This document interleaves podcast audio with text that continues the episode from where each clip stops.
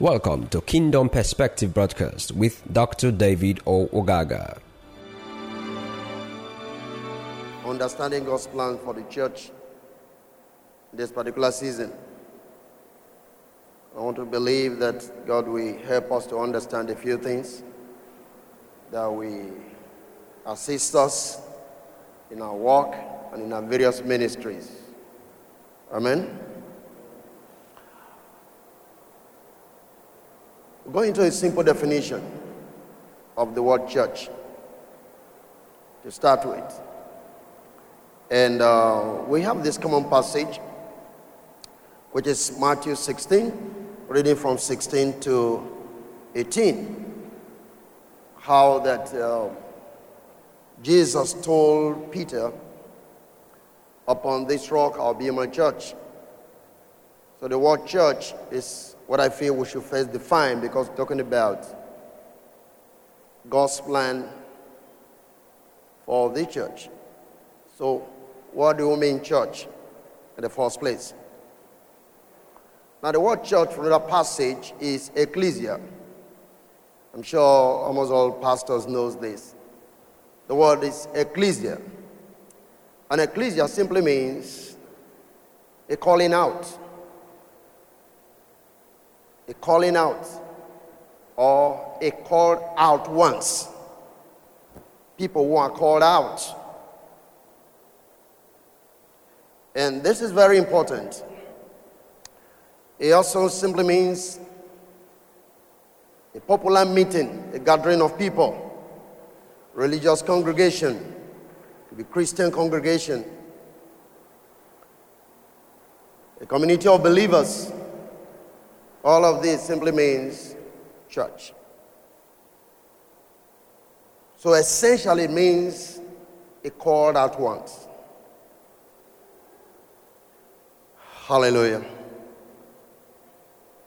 Now, as it applies to Christians, it means those who are called out of the world.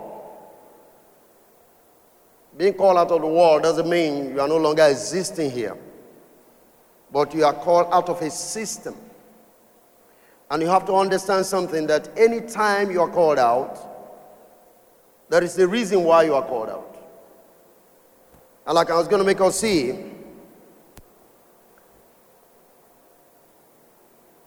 individuals can be called out.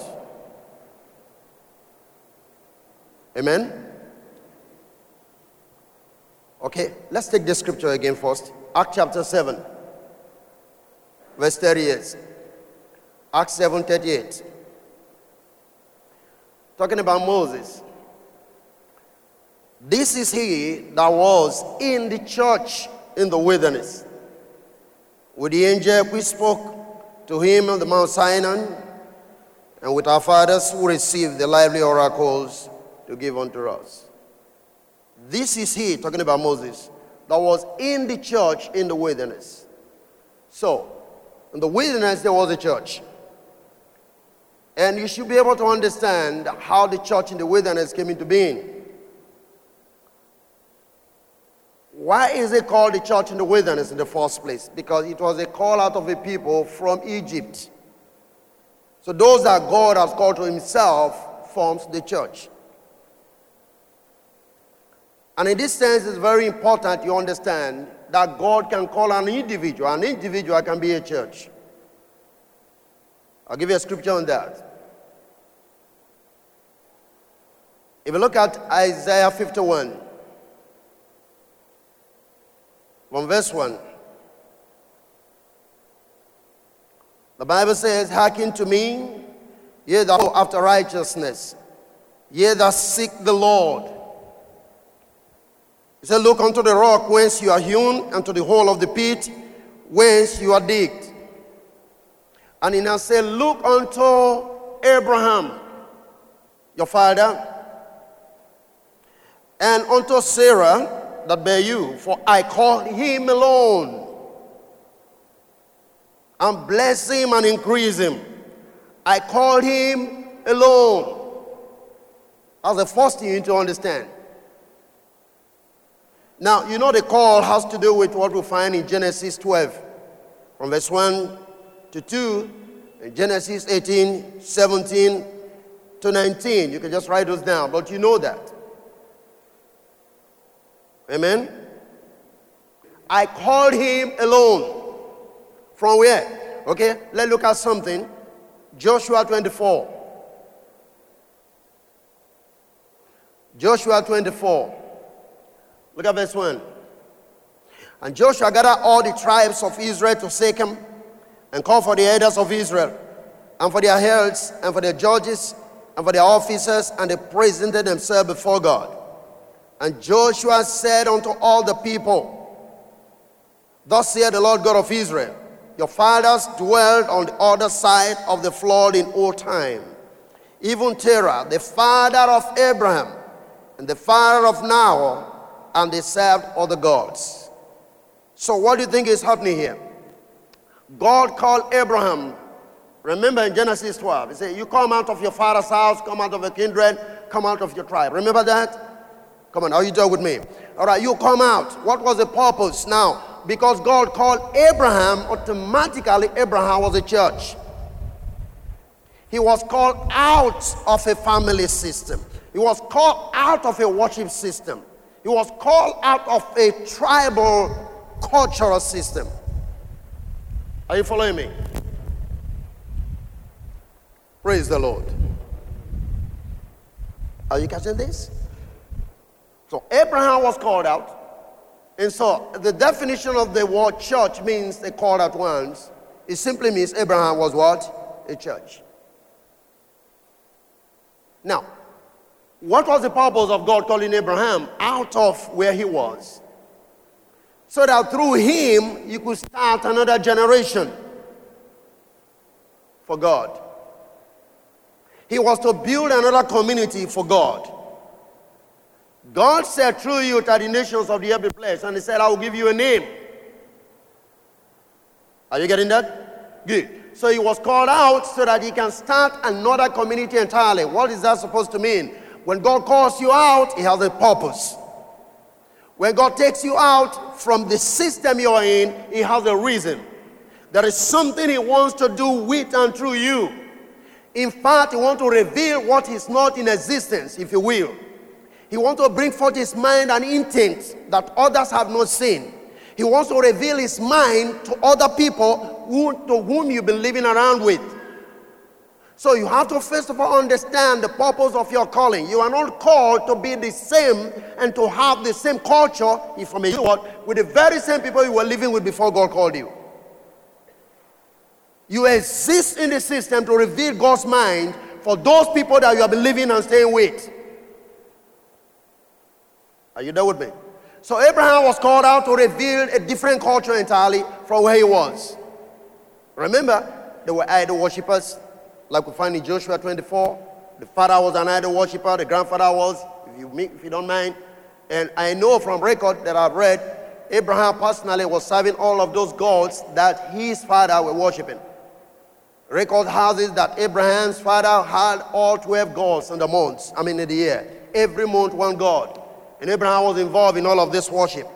It was from the midst of those idolatry, that kind of system that God said, You come out. What is it? I want to reveal my own system, my own government, my own culture, my own economy.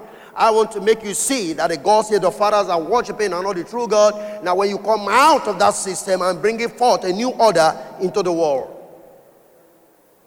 Are you following me? So when God calls the church forth, it is to reveal what have never been there. We have to understand that. And you as an individual can be called out one from your family as well. This is very critical. That is why if God calls you out, you don't have to be thinking about where you are coming from. Because if Abraham were to have any thought of going back, he would have had opportunity of going back. If God calls you out, you are a church in the hands of God. He has a reason why he calls you out. Listen. God called, if you will, Martin Luther out of the Catholic Church. That was the church out of the church.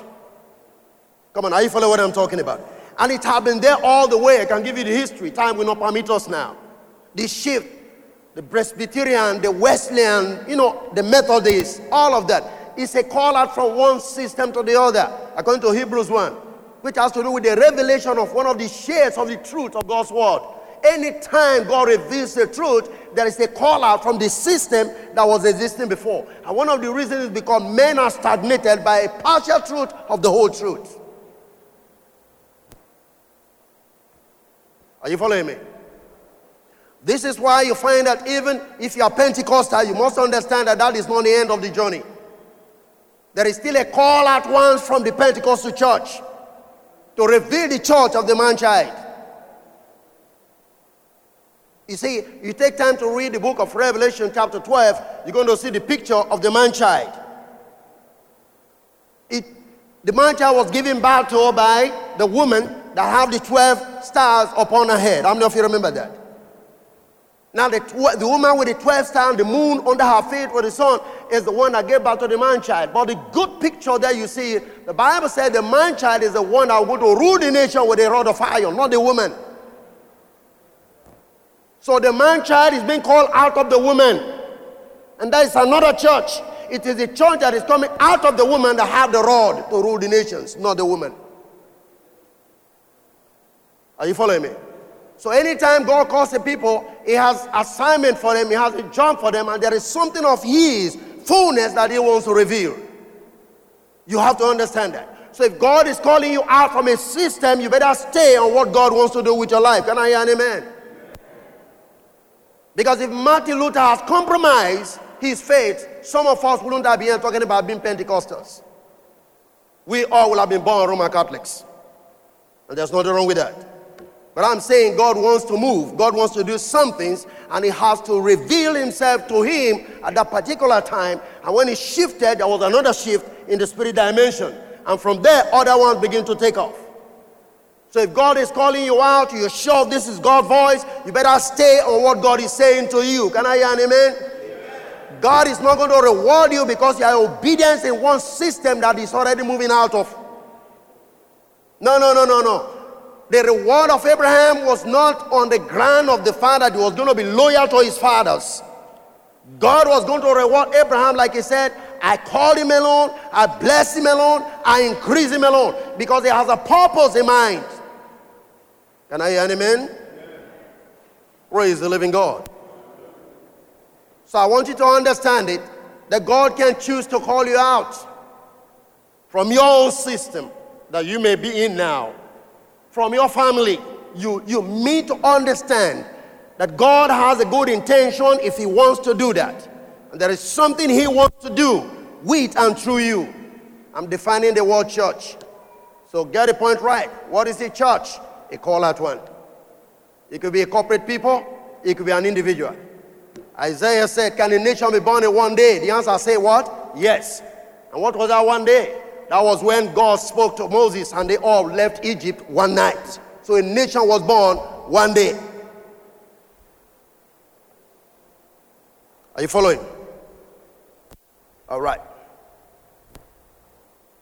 So out of that one man that God called, called Abraham, the church, which is now congregational church, was formed. How was that? Abraham Isaac, Jacob, 12 tribes. Can you get that? It was the 12 tribe that came out of Egypt that God called the church in the wilderness. Are you following me now? But the call was first what? One man. That one man gave birth to Isaac. As he gave birth to Jacob, Jacob gave birth to 12 tribes. that is why sometimes people get confused and they say Abraham was a Jew. Abraham was not a Jew. I mean, if you understand that. Because the Jews are simply from the tribe of Judah. Abraham, Judah was a grandchild of who? Of Abraham. So Abraham was not a Jew. You need to get that. All right. Let's look at the function of the church just a little bit. Exodus 19. The church in the wilderness, the one that Moses pastored. Exodus 19, verse 4. Ye have seen what I did unto the Egyptians, and how I bear you on eagle's wings and brought you unto myself. Now that is very important. I will let say this, and there's a need for you to pick it up. For you to establish a valid doctrine in the Bible, you must have what I call the principle of a double witness. Get it right. We have two covenants. And the Lord said in the book of Exodus, at the mouth of two or three witnesses shall every case be what established. You can't take a doctrine from just one passage of scripture. That is not accurate. It's not valid. What I've just read here is God is speaking to Israel, which is one church. And he said, you, you better watch it on how you see how I bore you to myself, not to a location on eagle's wings. Can you get that? Now, what did Jesus say in John chapter, chapter 14? I'll take you to myself, to a person and not to a location. Does it make sense? The first church was taken to a person, he becomes their husband. Second church is taken to a person, he becomes their husband. Next in verse 5. Now, therefore, if you obey my voice indeed and keep my commandment, then shall ye be a peculiar treasure unto me above all people, for all the earth is mine. Begin to capture that. I'm taking you, be a peculiar person to me among all people on the face of the earth. Verse 6 And it shall be unto me a kingdom of priests and a holy nation. These are the words that I speak unto the children of Israel. Turn with me to Deuteronomy chapter 7 and verse number 6. It says, For thou art an holy people unto the Lord thy God. And the Lord thy God hath chosen thee to be a special people unto himself, above all people that are upon the face of the earth. The Lord did not set his love upon you, nor choose you, because you were more in number than any people, for you were the fewest of all people. Are you getting that? I chose you to myself. Not because you were more, but you were fewest. It's like what Paul was writing in the book of First Corinthians, talking about how you need to observe the Lord did not call the noble, did not call the mighty. He has called the base things of this world to confirm the wise. Can you get that? Same principle. Same principle. And don't forget what we're saying. If he calls you to himself, what have you become? A church. Deuteronomy 26, verse 18. And the Lord has avowed thee this day to be his peculiar people, as he has promised thee, and that thou shalt keep all his commandments. Verse 19. And to make thee high above all nations which he has made in praise and in name and in honor, and thou mayest be an holy people unto the Lord thy God, as he has spoken. Amen. Praise the Lord. So you begin to see, as God called forth a people, remember, when He called Abraham, He glorified him, He raised him, He exalted His name amongst all people. And out of that one man that He called, He called forth another church, which is what I would rather call the first church now. He called for the first church, and what happened? He said, I am going to glorify you. I'm going to exhort you. I'm going to lift you up. Man, these are some of the things that you need to begin to understand. That if you're truly sure God has called you to Himself, expect an exhortation. I wish I can hear an amen to that. You know why? Because He said, Those whom He called, He justified. Those whom He justified, He glorified. You are not expected not to be glorified if God truly calls you.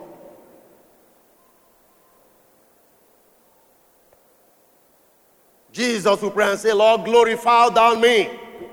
And the Lord said, I've glorified thee already. Why? Because I'm going to give you a name that is above every other name. That in the name of Jesus, every name must bow, every tongue should confess that Jesus is Lord to the glory of the Father. Can you get that? So if God calls you, expect a glorification.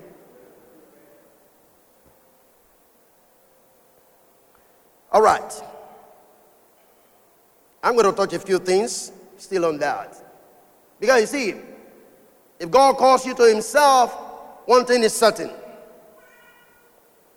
I will build my church, and the gates of hell shall not do what? Prevail. Hmm. Maybe we'll touch that a little bit, but let's make progress. Some of you get so frightened about your church. You, you get so worried, you, you do what I call spiritual warfare. Because one witch or one, one spirit want to demolish your church. Man, you don't understand the church that Jesus is building. The gates of hell cannot prevail against this church. Do you understand? It's not about you, it's about him. It's not you building it, he's the one building it. Look at what he told Abraham, a church. If any man bless you, he's blessed. Whoever curses you is what? He's cursed. That's a church. Are you following me? It's not about you. That you have been preserved and your church is intact had nothing to do with those things you call spiritual warfare. I'm sorry to say. Bear with me. All right. So that was Abraham, a church. That was uh, the church in the wilderness. Let's look at the present day church as well. The present church. The present church is chosen out of the first church. But let's read something here. 1 Peter 2. 1 Peter 2, verse 9.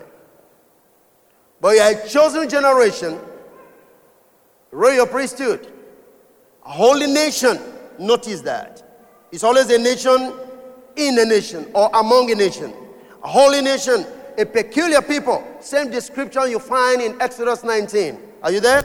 That you should do what? Show forth the praises of him who has called you out of darkness into what? His marvelous light. A chosen, a kletos. By implication, you're a favorite person. Does God have favorite? Sure, he does. That's the meaning of the word chosen, ekletos, favorite. Hallelujah. Amen? Elect. That's what it means. Now, want to talk about generation. We're talking about kinsmen, individuals. It's like people born into the same community, just like Abraham was in his family. Abraham was called out of a generation. Did you get the meaning? Praise the Lord. So, you could be called, like I said in the beginning, from your generation to become another generation. Now, it's very important you understand that if you call out of one generation, don't think about what is in that generation. And can I make a declaration here? If you call out of your generation or generation you were born into, then there is no cause in that generation that can follow you to the other side. You are called out of it, you are completely free. Because this is a call from one generation to start another generation. So you cannot come with the things of your past generation to start a new generation. When Abraham was called out from idol worship, there was nothing about the idol worship that followed Abraham to the new nation that he was building. Do you understand what I'm saying here? It talks about a royal priesthood. The word royal actually speaks of kingly nature. When they call you out, impact into you a kingly nature. And that is why the word rod in Revelation 12 have nothing to do with a big stick with which you kill the nation. No, no, no, no, no. It speaks of a royal staff. Some days we'll touch that. Hallelujah. And then he talks about being a priesthood. That is a kind of sacerdotal order, priesthood priestly fraternity. You know what Levite was in Israel? Aaron, high priest, with honor and dignity. Then he talks about a holy nation. The word nation there actually means ethnos. which is tribes and people of the same culture and characteristics. Right? We are a holy people, an ethnic composition in the midst of ordinary ethnic structures in the world. That's what Christianity is all about. Hallelujah.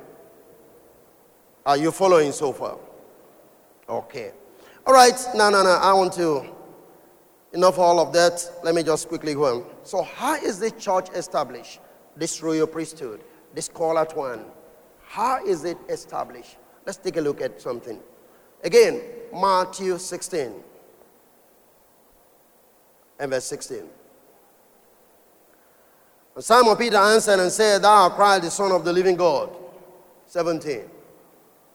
And Jesus answered and said unto him, Blessed art thou, Simon Barjona, for flesh and blood have not revealed it unto thee, but my Father which is in heaven. And I say also unto thee, Thou art the Peter, and upon this rock I will build my church, and the gates of hell shall not prevail against it. Right?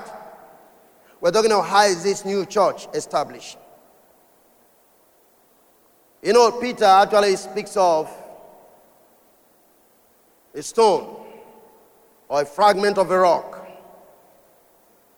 Amen? Actually, it talks about, you're just talking about that which is of strength, stability. God used these natural things to describe his own church. Rocks are stable and strong. But think about it. This is a rock that comes from a bigger rock. Is that okay? And you must understand that if you get a stone or a rock from a bigger boulder, I mean, big structure rock, the composition of the bigger one is what you find in the smaller one. Does it make sense to you? You get a little stone or pebble from a big rock, the pebble will have all of the same structure and features that makes up the, the big one. Am I right? So if we are caught out of Christ, that means we have all of that which is in Christ within us. That's our root. Anyone that is called out receive the nature of he who called him to himself. I've explained this to you sometime, I believe. See, when God called Abraham, he was Abram. How many of you remember that? He was simply Abram. And I tried to explain this to you sometime that in the true sense, Abraham is not the father of Ishmael. Some of you go about saying, well, it is what Abraham did that is giving us all these problems. But you need, need to be informed that Abraham is not the father of Ishmael. The father of Ishmael is Abram. The father of Isaac is Abraham. The Bible says, Sacrifice unto me your one only son. God didn't say, Sacrifice to me out of the two. He said, To your only son. That means Abraham had one son, and that is Isaac. The father of Ishmael is Abram, not Abraham. Do you understand that? And when God wanted to bet Isaac, he changed his name from Abram to Abraham. He brought the H, which is in Yahweh, and added it to the Abram and made it Abraham. And the word H is the fifth letter of the Hebrew alphabet. So, what God did, He brought His own life and nature and grace into Abraham and He betted Isaac. And He did that same thing with Sarai. From Sarah to Sarah, he added H from Yahweh. Yah. Huh? that is why in the book of Psalm, the Bible said the chariot of the Lord are thousands and thousands, and he rides on them with his name, Yah. Have you read that? Psalm 68. Some other time we can touch that. But catch what I'm saying here. Are you there with me? So he said, upon this rock, Peter, Petro, upon this rock, upon the revelation of who the Christ, the Son of God is, I will build my church. Amen. And he said, the gates of hell, which means the machinations and the powers of the invisible world, the gates of hell, the machinations, the powers of the invisible world have no power or can prevail against the church that I am building. Amen? In ancient times, the gates are actually the place where councils are put together. What I mean, uh, people decide, elders come and sit by the gates and begin to talk. That's why I see the Bible says the, the virtuous woman husband is known by the gate, not staying at the gate. No, no, no. What it means is when you sit with elders to discuss their affairs, they recognize the husband or the virtuous woman. I don't know how that works. But that's what he's saying. So when we're talking about gate, we're talking about people who take decisions. And so what he's saying here, the power of negative forces, we have nothing to do with the church that Jesus himself is building. Can I hear an amen? And if you are a church of Jesus Christ, I want to give you this assurance today. No power of the enemy, no gate of hell can prevail against you. Hallelujah. So, whatever you call Satan, no, no, no, no. They have no power to prevail. I remember some time ago when we were young in the faith, I mean, just building started, and um, here was a revelation that came to me and said, No, somebody is standing on your gate, and that is why people are not coming to the church. I say, Oh, fine, I think I know who the person is. He said, I know you won't believe. I said, Why wouldn't I believe? I said, The first thing, let me explain this to you. If this church belongs to Jesus, then no man, no woman can stand by the gate to prevent people from coming in. Then, number two, the thing you see standing from people coming in is this old structure that we are using. By the time we move out of here, the woman will be gone. Are you following what I'm saying now? Then we're staying in one upstairs small place, outside was not plastered. Who wants to come and worship in a place like that?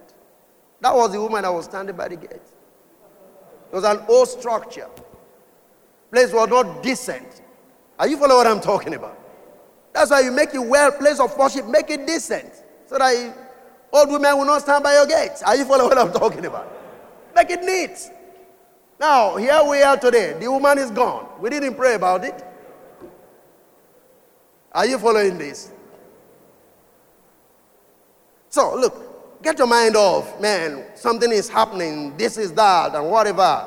No, stay with God. Know that this is not my business, it is His business. Can I hear an amen? Okay, I'll be my church. So, this refers to the custom of building in Judea on a rock, often very, very firm foundation. That's just the main thing. Okay, let me say one or two things about this. The true church of God, like I've saying, cannot be stopped. Isaiah 54. Let's look at verse 17. You know that before, isn't it? No weapon that is formed against thee shall do what? Prosper. And every tongue that rises against thee, thou shalt I do what? Condemn. He said, that is the heritage. I want you to pick that forth. It is the heritage of the servants of the Lord, and their righteousness is of me. Heritage is not what you work for. It means you've inherited something from God that it is practically impossible for any man. Hallelujah. That is the church of God. So your righteousness is of me. What is the righteousness that we're talking about? Christ is what? Our righteousness. Therefore, no weapon that is formed against you shall prosper. Not even a tongue that rises against you. He says, You are the one that stand to condemn every tongue that rises against you. So don't live your life on the basis of fear and intimidation of what anybody wants to do to you or to your church. Can I hear an amen? amen. Praise the Lord. All right. Okay. That's okay for you. Let me show you the early church that Jesus started, few things, and you see how it works. When he says the gates of hell cannot prevail, that you understand certain things that even the early church, all that men tried to do to stop the church from advancing could not work. How many of you can remember that? Good. The Sanhedrins will come, the people will come, the Pharisees will come. Let's look at Acts chapter 6, verse number 6. Acts 6, verse 6, and the Bible says, when they set forth the apostles, and when they had prayed, They laid their hands on them. That is the deacons we read this morning. And the word of God did what? Increased. And the number of the disciples multiplied in Jerusalem greatly, and a great company of priests were obedient to what? To the faith. What priest is this? It's not just talking about some people. Even those who were on the other side, they came to join with the new church. These were the priests, priests of the old order.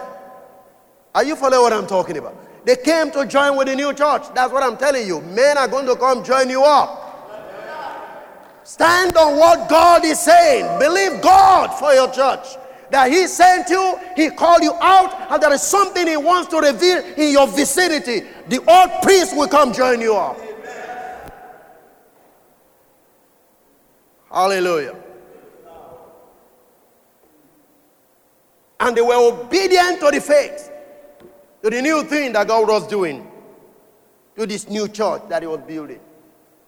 So you find that the old church was the foundation of the new church. Because the old church were now the people populating what? The new church.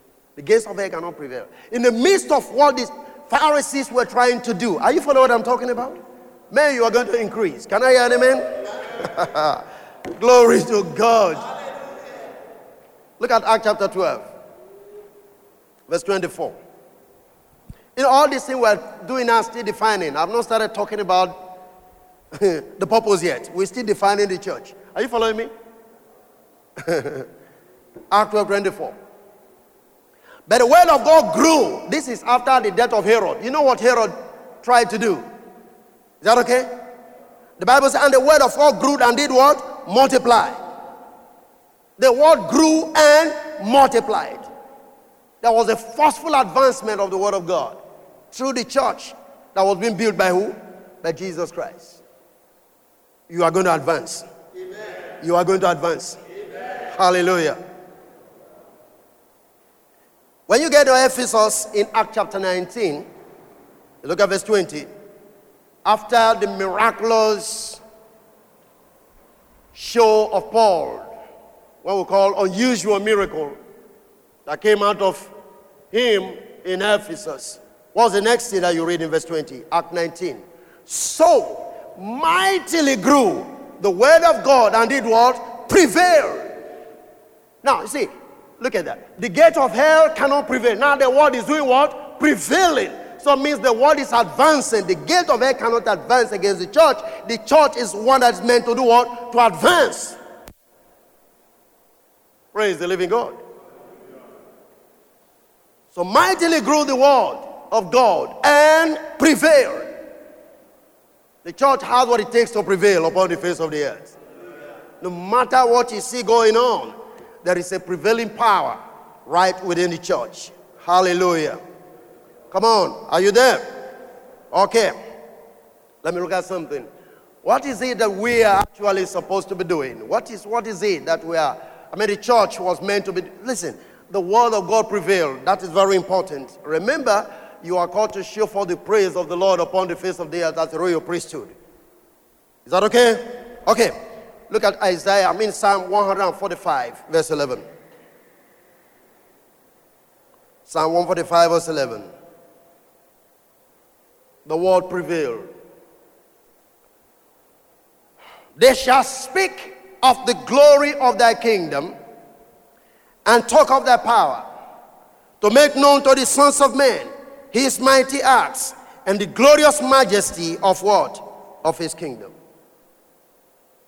This is, this is what these people were talking about. You know, the Bible says they were just declaring the message of the kingdom of God, and there was that forceful advancement. The word prevailed. What was it that we're supposed to be talking about? The glory of God. Are you still there with me? Right. Look at it. They shall speak of the glory of thy kingdom and talk of thy power to make known to the sons of men his mighty acts and the glorious majesty of what? Of his kingdom. Summary of what we are supposed to be preaching. The glory and the power of God. Hallelujah. Are you following me? And the Bible is making us understand as long as the early church was declaring what the kingdom is, what the power of God is, there was a forceful advancement. The Bible said the word of God prevailed. Hallelujah. So we're talking about declaration of God's glory, with the extension of his knowledge and the perfection of his intent in the world. Remember what he said. Teach us to pray. Matthew 6. And he said, When you pray, say this Our Father which art in heaven, thy kingdom come, thy will be done on earth. Did you get that? Good. Yeah, what did he say?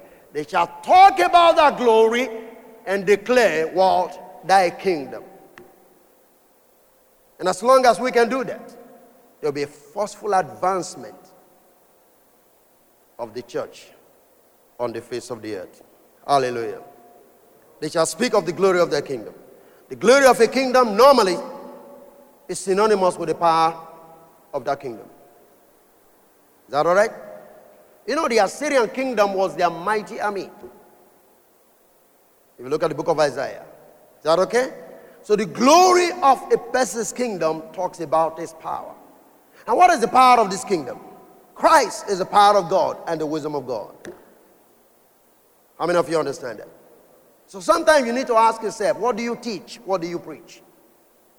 We have left declaring the power of God, the kingdom of God. What we declare is the, is the if I will magnify the enemy at the expense of the power, the glory of God. Hmm? Hallelujah. We do all manner of funny things in church. We've left the truth that we're supposed to be declaring. That is why we are not forceful. That is why we are not advancing.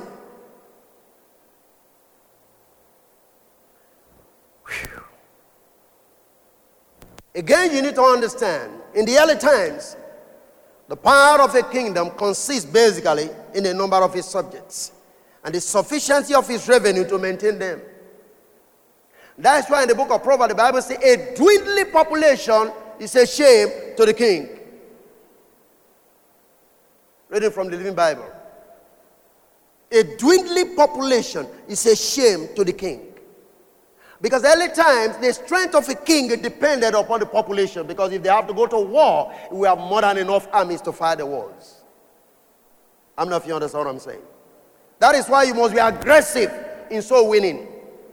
We have to advance the kingdom. We have to get more people to come into the kingdom. In so doing, you are expanding and bringing glory unto who? Unto God.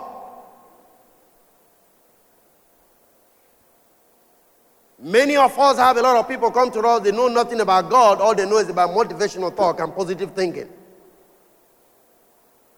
Church is not a place for positive thinkers, I'm sure. We think based on the mind of God. I'm not saying we shouldn't think, but you don't conjure things. I, I was sharing with one of these pastors yesterday. Some of you think, you know, they tell you dream, dream, dream. How many of you know what it means, dream, dream, dream? I'm a dreamer, I'm a dreamer. What, what is dream? You know, we think dream how to do with when you conjure, you imagine, I want to be this, I want to be that. Motivation, I teach you all of that. There's nothing wrong. Fine, go ahead. But friend, the truth of it again is God gives dreams. It's not something you conjure.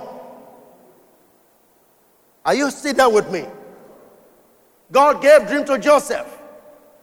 God gave dream to people. You have to understand, God gave dreams. In fact, dream is one of the functions of the Holy Spirit. I shall pour my spirit upon all flesh, and they shall dream. Come on, did the Bible say so? And some of you go to bed, you have nothing at all, you sleep like somebody who is drunk, you wake up the next day empty, no understanding. God revealed Himself through dreams. Not positive thinking dreams. I'm not talking about that. This is God talking. This is God revealing Himself to you. Let me show you something which is very powerful along this line. Get me Deuteronomy chapter 13, verse number 1. You need to understand something here. Look at this. If there arise among you a prophet or a dreamer of dreams, and giveth thee a sign or a wonder. Can you see something there? Dreamer of dream equal prophet. Do you see it? Come on, am I talking to someone here this morning? You can dream yourself into God's purposes for your life. You need to understand it. Dream is as powerful as being a prophet. How many of you understand that the whole book of Daniel was written based on dreams?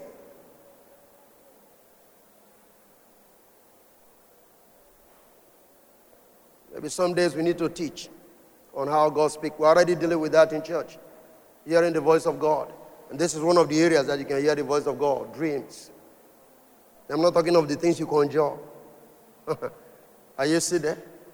Joseph had a dream, and the father said, Do you mean myself and your mother and your 11 brothers will bow down to you? The future of Daniel was revealed. I mean, Joseph was revealed through what? The dream. Make you see, those of us who are here, why you don't have accurate dreams, you need to understand. I'll teach you. All these are principles of the Word of God. Amen. Hallelujah.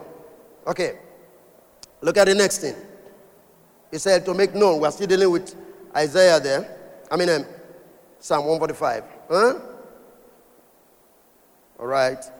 Talking about to make known, to delight themselves commend their God and their Father. But let's get down to Isaiah 49.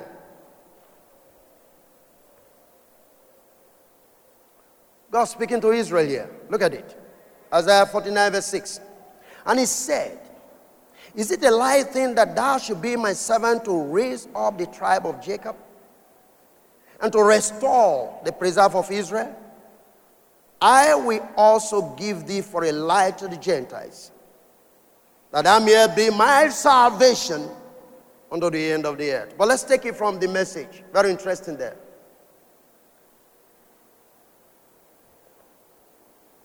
Talking of God calling you out with a specific assignment. Is that all right? He says, But it's not a big enough job for my servant just to recover the tribe of Jacob merely to round up the outskirts of Israel. I'm setting you up as a light for the nations so that my salvation becomes global. I like that. Come on, did you get this? I'm setting you up as a light so that my salvation become what? Global. That's the major calling of the early church. God's intent is to reach to the ends of the world. And he wants to use his church to do it. Do you understand it? That is why you must, you must be properly positioned for God to send you wherever He needs to send you to at any point in time. Let's take a few things on this. Don't know how long I still have in this section. Let's see the early church through people like Apostle Paul. Act chapter 17. That my salvation may be global. So we're talking on something that is global in perspective. We're not talking on something that, you know, you, you have to believe God that God is sending you into the world.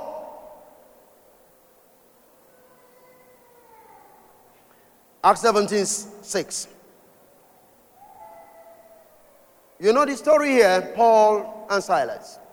And the Bible says when they found them, now, the Jews, that is Paul and Silas now, um, in Ephesus, just in how to hide them they drew Jason and certain brethren unto the rulers of the city, saying, These that have turned the world upside down are come hither also. I want you to understand what the church was supposed to do when you become the light to the world. The men have turned the world upside down have come here also. What do you mean, turn the world upside down? Let me just explain very quickly. Let's look at it from the message translation. Remember, the people here were the hardliners of the Jews. Hallelujah. Are you there in verse 7? I mean, verse Acts 17, verse 5. Message. But the hardline Jews became furious over the conversations of the conversions made with jealousy they rounded up a bunch of brawlers of the streets and soon had an ugly mob terrorizing the city as they hunted Paul and Silas. They broke into Jason's house thinking that Paul and Silas were there. Hmm? When they couldn't find them, they called, they called Jason and his friends instead and dragged them before the city fathers, yelling hysterically, These people are out to destroy the world. I like that. And now they've shown up on our doorsteps, attacking everything we hold dear. That is the issue. And Jason hiding himself. These traitors and turncoats who say Jesus is king and Caesar is nothing. That's all they were, that's all their trouble. And that's what it means to turn the world what? Upside down. So to turn the world upside down is to lift up Jesus. Did you get it? In the true sense, we are turning the world upright up, if I may use the word, not upside down, because men are already upside down, but we put them right. He said, Look, I'm sending you as a light to make the salvation of God global. What is God's salvation? Christ. Take it to the world, take it to the nations. Are you hearing me? That is what the church is all about. They are saying Caesar is nothing, Jesus is the ultimate. What do you preach? We're talking about what the church is made up of, what the church is really called to do. Remember what God told Abraham? I'm raising another generation out of you. Is that okay? And then he told to the children of Israel, out of you, the smallest you are, you're going to be a light to the rest of the nation. Anytime God calls you, He wants you to show a light that people have never seen before. So if you are called out of darkness, is that because you have light to reveal to those people that have never seen your light before? It is corporate, it is individual. Like I said, you could be called for just for your family. It is meant for you now, or left for you now, to bring light to your family. Was said out to Paul, I'm calling you out from among the people, and that I'm sending you back to the people. In other words, I'm getting you out of the Jewish setting, I'm sending you back to the Jewish people to reveal the light that I'm going to reveal to you. Are you following me? That's the purpose of the church. It's not all this jumping and dancing and whatever we're doing. Look at Apostle Paul here with, with Silas. They were turning the world upside down. How? Declaring that the true king is who? Jesus Christ. And not Caesar. Praise the Lord. Let's get into something.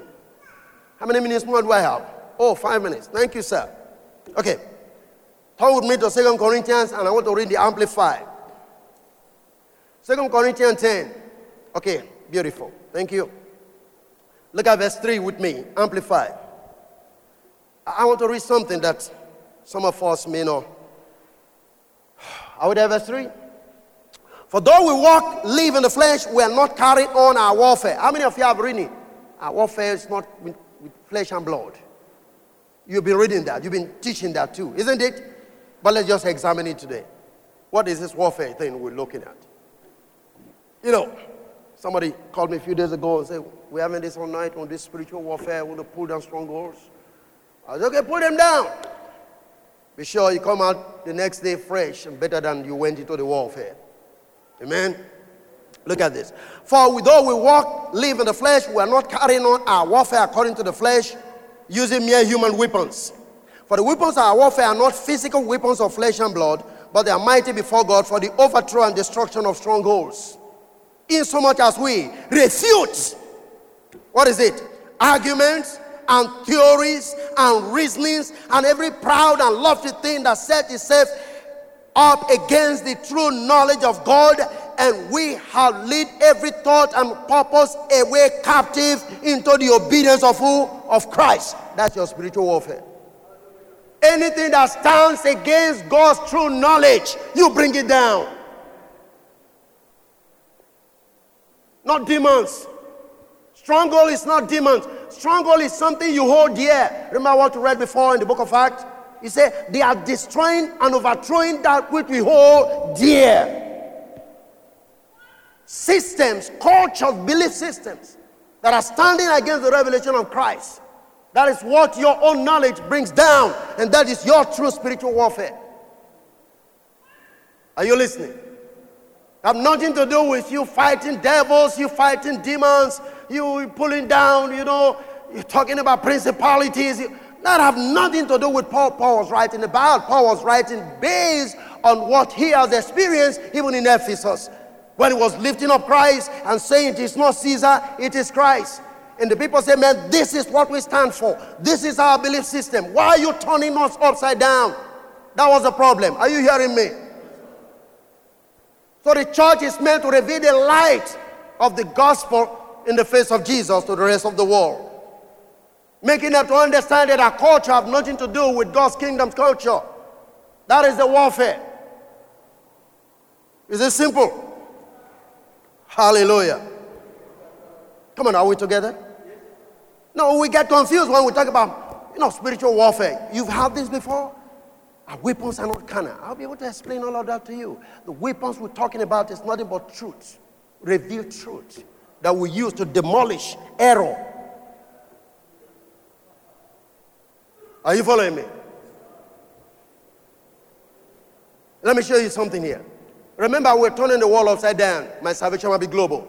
You will like this. Ephesians chapter 1. Let's look at just two things there 22, 23 relation to this. Praise the Lord. He is in charge of it all, talking about Christ now. Has the final word on everything. At the center of this, Christ rules the church. Amen. The church, you see, is not peripheral to the world. The world is peripheral to the church. The church is Christ's body, in which he speaks and acts, by which he feeds everything with what? His presence. What a role. What a role. Can you get that? The church is Christ's body, in which he speaks and do what? Acts. By which he fills everything with what? His presence. Now, he said the church is not peripheral. It's not at the circumference of the world. It means the church, the world should be at the circumference of the church.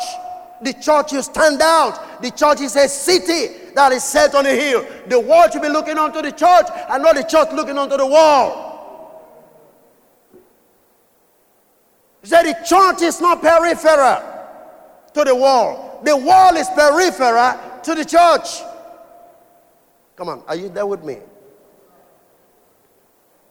So when we are demolishing, we bring down strongholds, bringing down wrong thoughts, wrong imaginations, misconceptions, useless tribal belief system, culture that does not uphold the sanctity of the gospel of Jesus. We bring it down to reveal knowledge. That's what we're talking about. That's your spiritual warfare. Come on, are you there with me? Nothing to do with you getting some bottles and praying some things inside and breaking it at the junction. Man, these are voodooism in the house of God. Hmm? carrying broom to sweep. What I don't know. What's wrong with you, friend? Hallelujah. Okay, next five minutes, take this. Second Corinthians 2. Let's look at a few things about, oh my God, got so much here to say, but all right, we can pick up from there. Second Corinthians 2. Look at verse 14. Message. Message translation. We're talking about we reflected the glory of God. Is that okay? Because that's what he said, what we read in Ephesians. By which you feel everything with his presence, which is his glory. Second Corinthians 2.14. And I got it, thank God. In the Messiah, in Christ, God leads us from place to place in one perpetual victory parade. Can I hear an amen? Through us, He brings knowledge of Christ. Everywhere we go, people breathe in the exquisite fragrance. Because of Christ, we give off a sweet scent rising to God, which is recognized by those on the way of salvation, an aroma redolent with what? With life. Now, what are the weapons we are using? Let's just read this before we close this section. 2 Corinthians 6, verse 3. But don't forget, everywhere we go, there's something we are distributing. What are we distributing? The aroma of Christ. Is that all right? Okay. 2 Corinthians 3. I mean, 6, verse 3. Hallelujah. Giving no offense in anything, that the ministry be not blamed, but in all things in, in approving ourselves as the ministers of God, in much patience, in afflictions, in necessities, in distresses, in stripes, in imprisonment, in tumult, in labors, in watching, in fasting. Note verse 6. By pureness, by knowledge, by long suffering, by kindness, by the Holy Ghost, by the love of faith. I'm describing your weapons of warfare right here. By the word of truth, by the power of God, by the armor of righteousness on the right hand and what? On the right left. Now, can you get that? So your weapons are right here for you. These are the things you use. When you're talking about spiritual warfare, these are your weapons. What are your weapons? Check it out again. Pureness, holy life, by knowledge, knowledge of Christ, by long suffering, by kindness, by the Holy Ghost, by love, not pretended love, not pretentious one, by the word of truth, by the power of God, by the armor of righteousness, on the right hand and what? On the left hand. This is what we use in pulling down strongholds. Are you there with me? Praise the living God. So when we're talking about stronghold, we're talking about false belief system, things that have been introduced that have nothing to do with God. Praise the Lord. So we're talking about being true God, pulling down stronghold through God. We're talking about knowledge of God that we have received. With which we demolish all false system and belief system that have held men captive all the days of their lives. No understanding of what God is doing in their lives. Nothing. Amen? So, I'm just going to be rounding up here. Strongholds, again, are strong fortification of errors and of sins that are being battled down, destroyed by the revealed will and knowledge of God that we have received. Hallelujah. Come on, are you there with me? Those are strongholds. Errors. Long years of beliefs. And some of them are also in the church. And I'm going to go into all of that. Are you still there with me?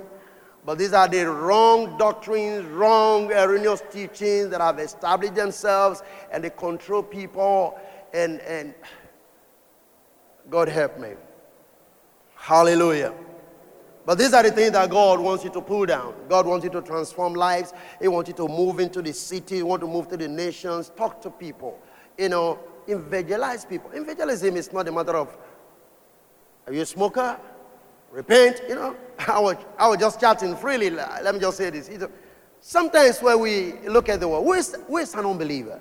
He has a question, who is an unbeliever? What is a wow? Unbeliever is a man that's in the street that is smoking and drinking. Is that true? Oh, serious. You know, but the Bible said they could not enter because of unbelief. And they were believers. But they could not enter because of unbelief. So who is the unbeliever? An unbeliever is a man who does not believe in what he was supposed to believe in. You are in church, you don't believe in the word, the word cannot work in you, you are the unbeliever. The man in the street is dead in sin and trespass. Dead people can't respond to stimuli. The law is not given to a dead man, the law is given to people in a community. The Bible is not given to the man in the street, it's given to the man who is a believer. The man who will not follow the structures of the Bible is the unbeliever. The man in the street is dead in sin and trespasses. So you can't go and tell him, Do you know God? Have you repented? Repent from what? This man is dead. Are you following what I'm talking about? What is sin?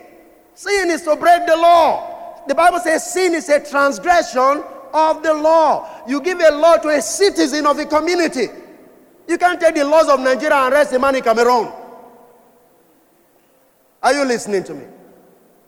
Except you are in this city or in this nation, the law of this nation cannot have effect in your life. So the man in the street cannot use the Bible because it's not written for him. the whole Old Testament was written for the Jewish people.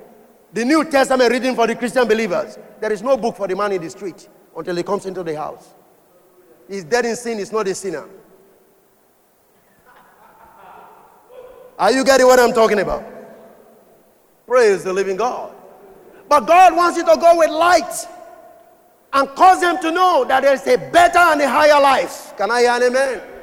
You don't need to be living the way you are living. You are living because you are dead. You need to come alive. Some of you need to have the kind of power that Jesus had to raise Lazarus. You just go toss the unbeliever, if you will, toss the man that is dead let it come back to life, let you receive a new understanding, a new inspiration. Every dead thing in his life begins to drop. Knowledge is power. How many of you understand that? Knowledge can transform you, it can awaken you, it brings you to who you really ultimately supposed to be. Come to think about it. How did Adam die? Through knowledge. How are you supposed to get back to the place of dominion? Through knowledge. Want me to show you? And I go. Colossians 3, verse 10. We stop there at this section. But let's take it. How did Adam die? The eighth of the knowledge of good and evil. Are you still there with me? Come on. Colossians 3:10. What do you see there? Put it on the board. Praise the living God. It's very easy. Look at it. I put on the new man, which is renewed what? In knowledge. After the image of him that did what? Come on, are you there with me? That created him. How did Adam die? They ate of the tree of the knowledge of good and evil, and he died. How are you supposed to come alive? You partake of what? Another knowledge. The knowledge of him that did what? Created him. So you die through knowledge, you have to be revised through what? Through knowledge. Nothing more. See you on the other side.